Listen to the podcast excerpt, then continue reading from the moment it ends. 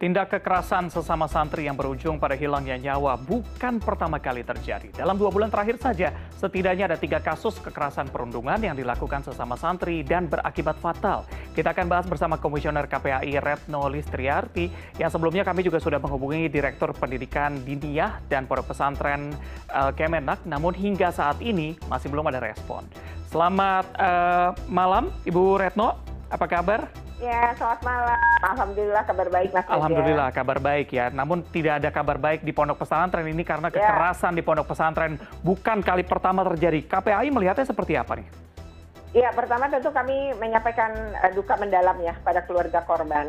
Yang kedua uh, tentu sebuah keprihatinan untuk sekian kalinya. Ini sebenarnya udah baik udah baik, udah apa ya? Artinya udah bukan kasus yang pertama ya terjadi perundungan, kekerasan seksual, juga sebenarnya hal yang uh, kekerasan verbal pun sebenarnya kerap terjadi gitu. Dan banyak sih sebenarnya laporan seperti itu. Maka tadi kalau keterangan Menteri Agama menyatakan uh, tidak bisa mencampuri, nah itu negara kan harus hadir. Gimana untuk tidak mencampuri? Ada 30 ribu lebih pesantren loh. Hmm. Nah 30 ribu pesantren ini ya kan berada izinnya tadi, seperti Pak Menteri katakan. Izinnya itu ada di Kementerian Agama. Nah, kalau udah ngasih izin, ya harus memberikan pengawasan. Setidaknya harus membangun regulasi negara. Jadi pendidikan ini kan ada di dua tempat. Pertama di bawah Kemendikbud yang disebut dengan sekolah, lalu ada di bawah Kemenak yang disebut dengan pondok pesantren dan madrasah. Nah, tentu saja ya walaupun dia sebuah lembaga otonom, ada undang-undang pesantren loh, kita harus merujuk ke sana juga. Yang kedua, pendidikannya berada di bawah tanggung jawabnya Kementerian Agama. Hmm. Lalu anak-anak yang berada di bawah pondok pesantren, siapa yang akan melindungi? Kalau negara tidak hadir melalui regulasi misalnya. Memang tidak bisa masuk itu ketika berbicara apa. Tapi ketika kemudian melindungi anak-anak dari berbagai bentuk kekerasan, hmm. harusnya bisa dilakukan. Kementerian Pendidikan dan Kebudayaan aja ngelakuin kok lewat regulasi yang bernama Permendikbud nomor 82 tahun 2015 tentang pencegahan dan penanggulangan tindak kekerasan di satuan pendidikan di bawah Kemendikbud. Nah sekarang Kementerian Agama semestinya bisa melakukan hal yang sama. Jadi dia harus punya regulasi untuk melindungi anak-anak, ya pencegahan dibangun dan juga penanggulangan jika terjadi kekerasan. Hmm. Nah di situlah negara bisa hadir gitu. Seperti apa kehadiran negara ketika terjadi kasus seperti ini? Dan tadi kan disebutkan ada tiga yang mengalami, tapi satu kemudian meninggal, dua tidak. Nah dua ini juga kan pasti mengalami tekanan. Dia juga mengalami psikologi ya, psikis. Melihat kekerasan, menerima kekerasan, kemudian temannya meninggal, itu pasti ada sesuatu yang uh, secara psikologi mentalnya kena dan bisa tidak sehat. Jadi anak-anak ini pun harus direhabilitasi. Siapa kemudian psikolog yang bisa masuk ke pondok pesantren? Nah ini harusnya negara hadir. Jadi Kementerian Agama harus memberi ruang itu di dalam aturannya sebagaimana Permendikbud juga menyatakan bahwa anak-anak itu berhak mendapat rehabilitasi kalau dapat kekerasan. Hmm. Nah, ketika disebutkan dalam regulasi kan bisa masuk. Pesantren kan bukan tempat tertutup yang nggak bisa dimasuki. Kalau terjadi tindak pidana seperti ini dan kalau terjadi anak-anak kita yang dititipkan ya, kan pengasuhannya pindah nih ke pesantren. Berarti anak-anak kita dititipkan nih, satu kali 24 jam, tujuh hari dalam seminggu, 30 hari dalam sebulan, mungkin pulang cuma enam bulan sekali ke rumah. Jadi harusnya negara hadir untuk membangun sistem pencegahan dan penanggulangan tindak kekerasan di pondok pesantren juga. Baik, pencegahan memang penting supaya tidak terulang kembali begitu ya. Tapi kalau kita bicara dari kacamata KPAI sebenarnya apa yang membuat anak ini rawan mengalami kekerasan di lingkungan pesantren? Apakah memang karena hukuman yang ringan misalnya hanya memanggil orang tua dalam kasus uh, perundungan atau bullying atau yang terparah hanya dikeluarkan dari pesantren?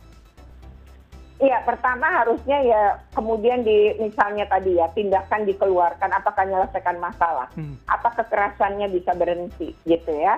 Karena anak sudah melakukan tindakan karena yang saya saya dapat info ya, itu kan dipukul uh, dengan tong uh, diduga ada pemukulan dengan satu benda, kemudian mengenai leher si korban. Leher itu kan ada tujuh apa ya tulang ya. Kemudian di situ ada saraf, namanya saraf pernapasan jadi ketika dia mengalami luka itu bisa mengganggu sistem pernafasan. Nah harusnya juga karena kata orang tuanya udah nggak bisa ditegakin juga kepalanya kan? Jadi seperti ada sesuatu yang patah. Nah ini kan harusnya kalau ada situasi di mana anak jatuh kemudian atau ada pukulan tendangan atau mungkin satu benturan pada leher itu harusnya nelpon rumah sakit terdekat medis datang gitu ya tim medis kemudian mengangkat kepalanya tuh berbeda gitu ya agar tidak tambah menyiksa atau menyakiti si anak korban ini. Hmm. Nah ini apakah itu dilakukan atau tidak? Ini kan juga harus ada evaluasi ya. Hmm. Nah lalu e, kalau menurut kami gitu ya, kalau melihat e, kejadian apa kekerasan ini kenapa kerap terjadi? Ya karena pesantren itu kan luas ya, santrinya banyak, tapi pengawasannya dilakukan oleh santri-santri senior. Hmm. Apakah santri-santri senior ini melakukan pengawasan dengan tepat? Nah lalu apakah pengasuhan yang kita pindahkan ke pondok pesantren ini bisa ngejamin bahwa anak-anak itu akan terlindungi dan pengasuhannya mengganti orang tua. Nah ini yang menurut saya penting dievaluasi. Ini momentum. Kalau sebuah pondok pesantren besar dan modern seperti Gontor saja ada seperti ini, nggak khawatir gitu. Bagaimana dengan pondok-pondok pesantren yang lain? Hmm. Karena eh, apa laporan-laporan terkait pondok-pondok pesantren terkait dengan kekerasan, ya perundungan, kekerasan seksual kan juga banyak gitu. Ini harusnya Kementerian Agama melihat ini, mengevaluasi ini, dan momentum membenahi dengan regulasi. Hmm. Ingat Pak, Pak Menteri ada konvensi hak anak loh. Kemudian kita ada undang-undang perlindungan anak. Jadi lindungi anak-anak kita dengan sistem. Pencegahan ya lewat regulasi. Kalau negara hadir dengan regulasi. Kalau regulasinya aja nggak ada, terus kalau kejadian begini gimana gitu? bagaimana menindaklanjuti gimana mau menanggulangi lalu gimana membangun sistem pencegahan agar tak terulang sementara panduannya nggak ada juknisnya nggak ada sop nya nggak ada saya rasa ini ada banyak anak di pondok pesantren ya kita harus melindungi gitu sebagaimana contohnya Kemendikbud ya melindungi anak-anak muridnya di bawah atau peserta didiknya di sekolah-sekolah di bawah Kemendikbud. Oke, berarti regulasi penting sekali ini untuk melindungi anak-anak kita di pesantren begitu ya. Tadi Bu Retna juga mengatakan bahwa uh, ada hubungan mengenai senior dan juga junior yang senior uh, membimbing juniornya. Apakah memang bisa mungkin? Tapi yang terjadi di uh, Jombang ini kan memang kekerasan yang dilakukan oleh senior terhadap juniornya. Nah, sebenarnya bagaimana cara menghilangkan tradisi kekerasan antara senior dan junior ini menurut KPAI? Ya emang sulit. Ya ini pasti ya apalagi kalau situasinya anak anak ini misalnya kan tidak ada orang tua semuanya ya. Lalu ada siswa senior diberi kuasa gitu ya. Tapi ada nggak pengawasan lain? Apakah senior senior ini kemudian e, bisa melakukan tindakan apa? Ada nggak batas-batas yang boleh dan tidak boleh dilakukan? Ya jadi pengawasannya dalam bentuk apa kepada adik-adik juniornya? Apakah membimbing kalau kemudian ada kesalahan yang dilakukan apakah si kakak senior berat untuk memukul untuk melakukan satu tindakan main hakim sendiri ini tanpa kemudian duduk bersama dengan orang dewasa? Ya artinya yang bertanggung jawab terhadap pengasuhan di pondok pesantren itu apakah kemudian duduk bersama dilihat anak itu semua didengar tabayun lah ada apa ini? Gimana? Jangan-jangan sebuah kesalahpahaman. Penyelesaiannya harus duduk bersama menggunakan mulut bukan menggunakan tangan kaki, otot, bukan gitu kan. Ini apakah budaya ini ada? Nah, siapa kemudian yang memberi kewenangan kepada senior-senior ini untuk melakukan tadi? Ini kan kasusnya habis perkemahan ya, perkemahan Kamis Jumat. Lalu ada kesalahpahaman katanya. Entah itu peralatan yang hilang atau apa tidak tahu nih ya, kita tunggu polisi. Tapi ini kemudian terjadi pemukulan kepada si korban yang kemudian meninggal. Lalu ada dua teman korban lagi yang juga mengalami kekerasan. Nah, tapi ini juga harus diusut nih, dua anak yang mengalami kekerasan itu seperti apa. Uh, jangan hanya mengusut yang meninggal juga. Hmm. Dan satu lagi saya rasa anak ini kesalahannya tidak berdiri sendiri. Anak-anak ini, anak-anak pelaku ini ada kontribusi lingkungannya. Kok bisa terjadi pemukulan itu? Kok bisa ya demikian uh, apa dilakukan kekerasan itu? Di mana pengawasannya gitu? Ini kan harusnya orang dewasa di sekitar anak ikut bertanggung jawab. Pondok pesantren juga ikut bertanggung jawab. Orang kejadiannya juga di dalam. Ya hmm. jadi jangan semuanya ditimpakan kepada anak-anak pelaku juga. Hmm. anak-anak pelaku melakukan ini ya karena tadi pengawasan yang kami duga lemah. Ini harusnya momentum mengubah mengoreksi memperbaiki ya. Tidak bisa bilang oh kami nggak bisa masuk. Nah sementara pemerintah ngasih izin pemerintah ngasih bantuan kok bisa bisanya pemerintah tidak bisa masuk hmm. untuk mengatur dengan regulasi kan aneh gitu oke baik uh, Bu Retno ini kan yang Yang terjadi di sini adalah sesama santri begitu ya pelakunya. Nah, apa yang bisa dilakukan oleh KPAI agar kejadian seperti ini tidak kembali terulang begitu?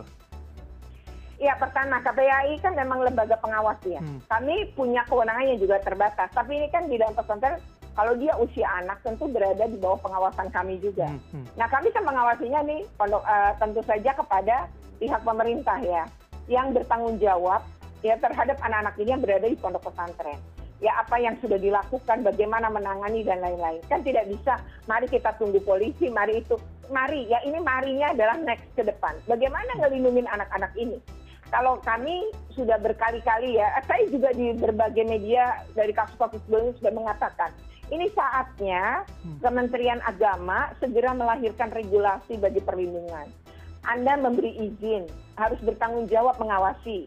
Anda memberi bantuan-bantuan, mestinya anda berhak juga untuk mengatur tanda petik ngaturnya adalah bukan manajemen yang di dalam dalam arti kata eh, hal-hal uh, yang sifatnya bukan urusan negara tapi bahwa ya misalnya cara mengajar dan lain-lain ya itu kewenangannya pesantren tapi melindungi anak-anak memastikan anak-anak terpenuhi haknya. Misalnya ya hak untuk istirahatnya hak mendapat makanan yang bergizi. Jangan-jangan nih makanannya gimana? Pernah dipantau nggak hmm. untuk anak-anak ini?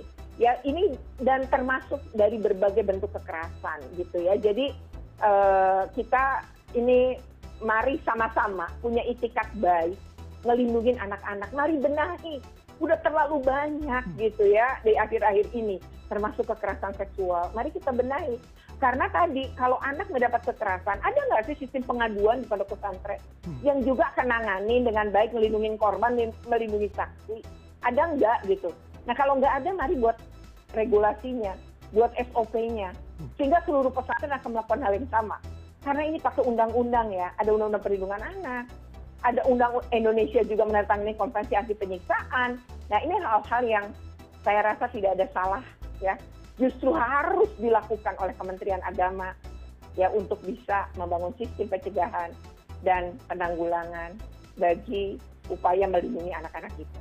Baik, ini merupakan waktu yang tepat begitu ya supaya tidak ada korban berikutnya. Lantas Bu Retno ini apa bagaimana begitu ya cara agar membuat anak juga bisa merasa nyaman belajar di pesantren, orang tua juga bisa yakin untuk menitipkan anak mereka di pesantren tanpa takut sang anak untuk mengalami kekerasan di sana?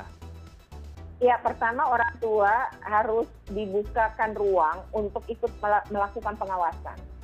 Tidaknya terhadap anaknya, misalnya melalui apa? Komunikasi jadi kalau nggak boleh bawa handphone setidaknya anak anak ini punya waktu seminggu misalnya seminggu dua kali apakah di sabtu dan minggu berkomunikasi dengan orang tuanya lewat telepon misalnya yang hmm. disediakan oleh pondok pesantren untuk dihubungi atau melalui Zoom. Jadi ada uh, komputer atau handphone yang anak-anak tuh bisa Zoom, bisa melihat orang tuanya, orang tua bisa melihat dia.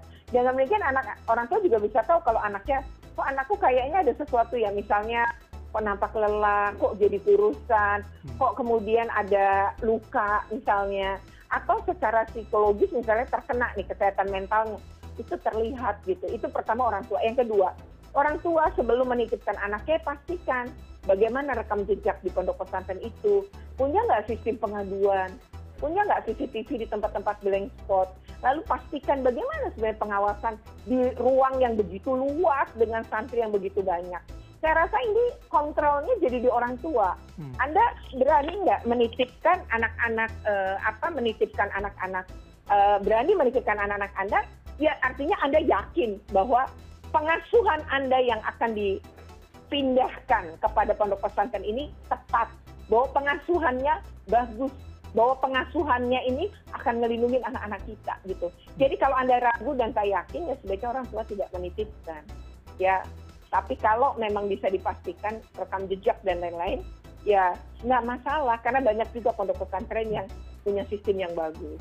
Baik, kalau begitu kita tunggu bagaimana regulasinya supaya bisa menjaga anak-anak uh, santri-santri, santriwan, santriwati untuk bisa tenang belajar di sana. Orang tua juga bisa tenang menitipkan anak di sana tanpa adanya kekerasan di pesantren. Terima kasih sudah bergabung bersama kami Komisioner KPI Retno Listiarti.